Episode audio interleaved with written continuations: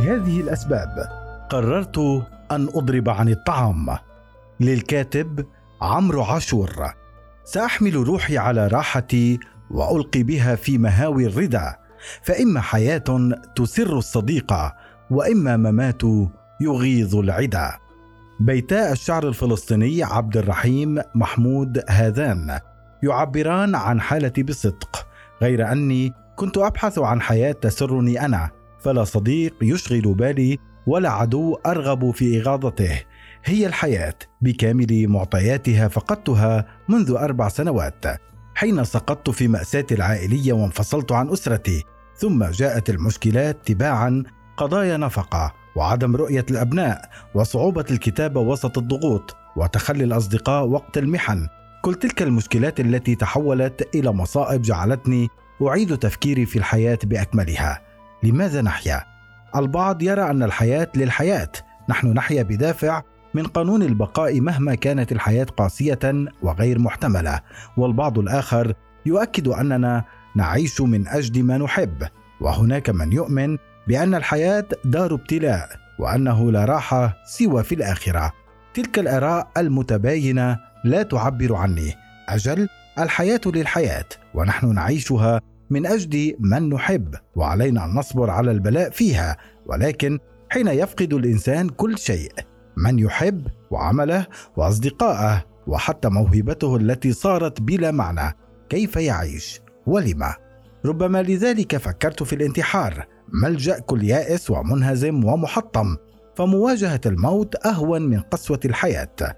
كنت أقول لصديقي القديم عندما لا أستطيع أن آكل أو أتحرك وأصبح كعظم في وقفة وقتها سأستدعي الموت لأنني لن أتمكن من الاستمتاع بالدنيا. ولكني ما زلت قادرا على الاستمتاع والعمل والتعويض وعلى العكس أشعر بطاقة هائلة وجبارة غير أنها حبيسة الظروف المعاندة كجن داخل مصباحه. جن يملك قوة خارقة لا يمكن الانتفاع بها في ظل حبسته تلك في انتظار من يحرره. هكذا كنت ولا أزال. أملك العشرات من المشاريع الإبداعية المركونة على سطح المكتب ولا زلت بكامل صحتي ولم أصبح معقدا من العلاقات بل على النقيض. اكتشفت أنني أرغب في الحياة بقوة الحياة بكامل معطياتها. لذلك كانت علي المقاومة والصياح بأعلى صوت. أنا هنا في حاجة إلى أن أعيش. لهذا فكرت وقررت أن أضرب عن الطعام والإضراب عن الطعام يختلف كليا عن الانتحار. فالأول مقاومة سلمية وقد تكون مشروعة في سبيل تحقيق أهداف في غاية الإنسانية. بينما الثاني هو الاستسلام واليأس العظيم. وعلى الفور أعلنت على صفحتي الفيسبوكية إنني سأضرب عن الطعام حتى تتحقق مطالبي وكان المطلب الرئيسي العمل. بعد مئات المحاولات ومئات المحاولات هنا ليس من باب المبالغة ولكن حقيقة واقعية. الفاشلة للحصول على عمل لائق. كنت أعرف جيدا أن الإضراب في الغالب يكون داخل السجون أو ضد نظام بعينه وكانت القائمة عامرة بمن أضرب عن الطعام من أول غاندي إلى بهجة سينج إلى مروان البرغوثي وصولا إلى أحمد دوما. وغيرهم كثيرون.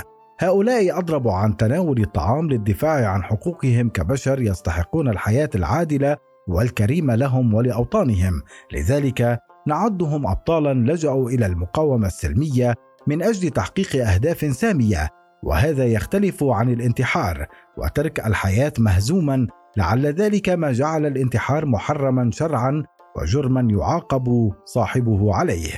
أما إضرابي أنا فقد كان مختلفا كان ضد نظام يتجاهل المبدعين وقدر قاس ومؤسسات لا تعترف سوى برجالها الأوفياء وأصدقاء تجمعهم المتعة وتفرقهم المحن. الغريب أنه عقب هذا البوست لم يتصل أحد من الرفاق أو الأهل أو المعارف وجاء الاهتمام من الغرباء الذين تمكنوا من حك المصباح ليخرج المارد مجددا إلى الحياة يومان بلا طعام واحشاء خاوية وعقل مكتظ بالتفكير ونوم متقطع قبل أن أحقق أهم أهدافي العمل اللائق. صحيح أنني وجدت وظيفة مناسبة ولكن العظيم فعلا أنني اكتشفت اصدقاء جددا يعملون بهمة من أجل مساعدة شخص لا يعرفون عنه غير حكايات مبتورة عبر مواقع التواصل الاجتماعي. وتعلمت كذلك أن الكلمة الطيبة أو المساعدة البسيطة قد تفرق في حياة الإنسان. متذكرا الآية وأنه من قتل نفسا بغير نفس أو فساد في الأرض فكأنما قتل الناس جميعا ومن أحياها فكأنما أحيا الناس جميعا. فأحياء النفس هنا مجازي لا يعني أحياء من الموت ولكن إحياء من اوشك على الموت. وكذلك قد يكون قتل النفس هنا مجازيا أيضا فقد يكون فعل القتل بالتجاهل أو سوء المعاملة أو البخل العاطفي عند الحاجة. فكل صديق يتخلى عن صديقه وقت الشدة ربما هو معذور لكن غيابه قاس وكل نظام لا يوفر أساسيات الحياة للمواطن وهو مجرم. وكل مؤسسة تغلق أبوابها أمام التوظيف تساهم في هذه القسوة. جميعهم يجعلون الحياة غير محتملة. في النهاية نحن أموات أولاد أموات أولاد أموات. والموت نهاية المطاف كما أن الميلاد بداية الرحلة رحلة الحياة. كيف نعيشها؟ ولماذا نحياها؟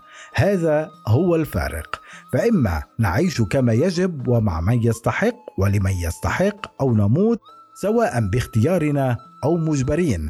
فشكرا لكل من منحني فرصة جديدة للحياة وهم يعرفون أنفسهم ولا ينتظرون شكرا.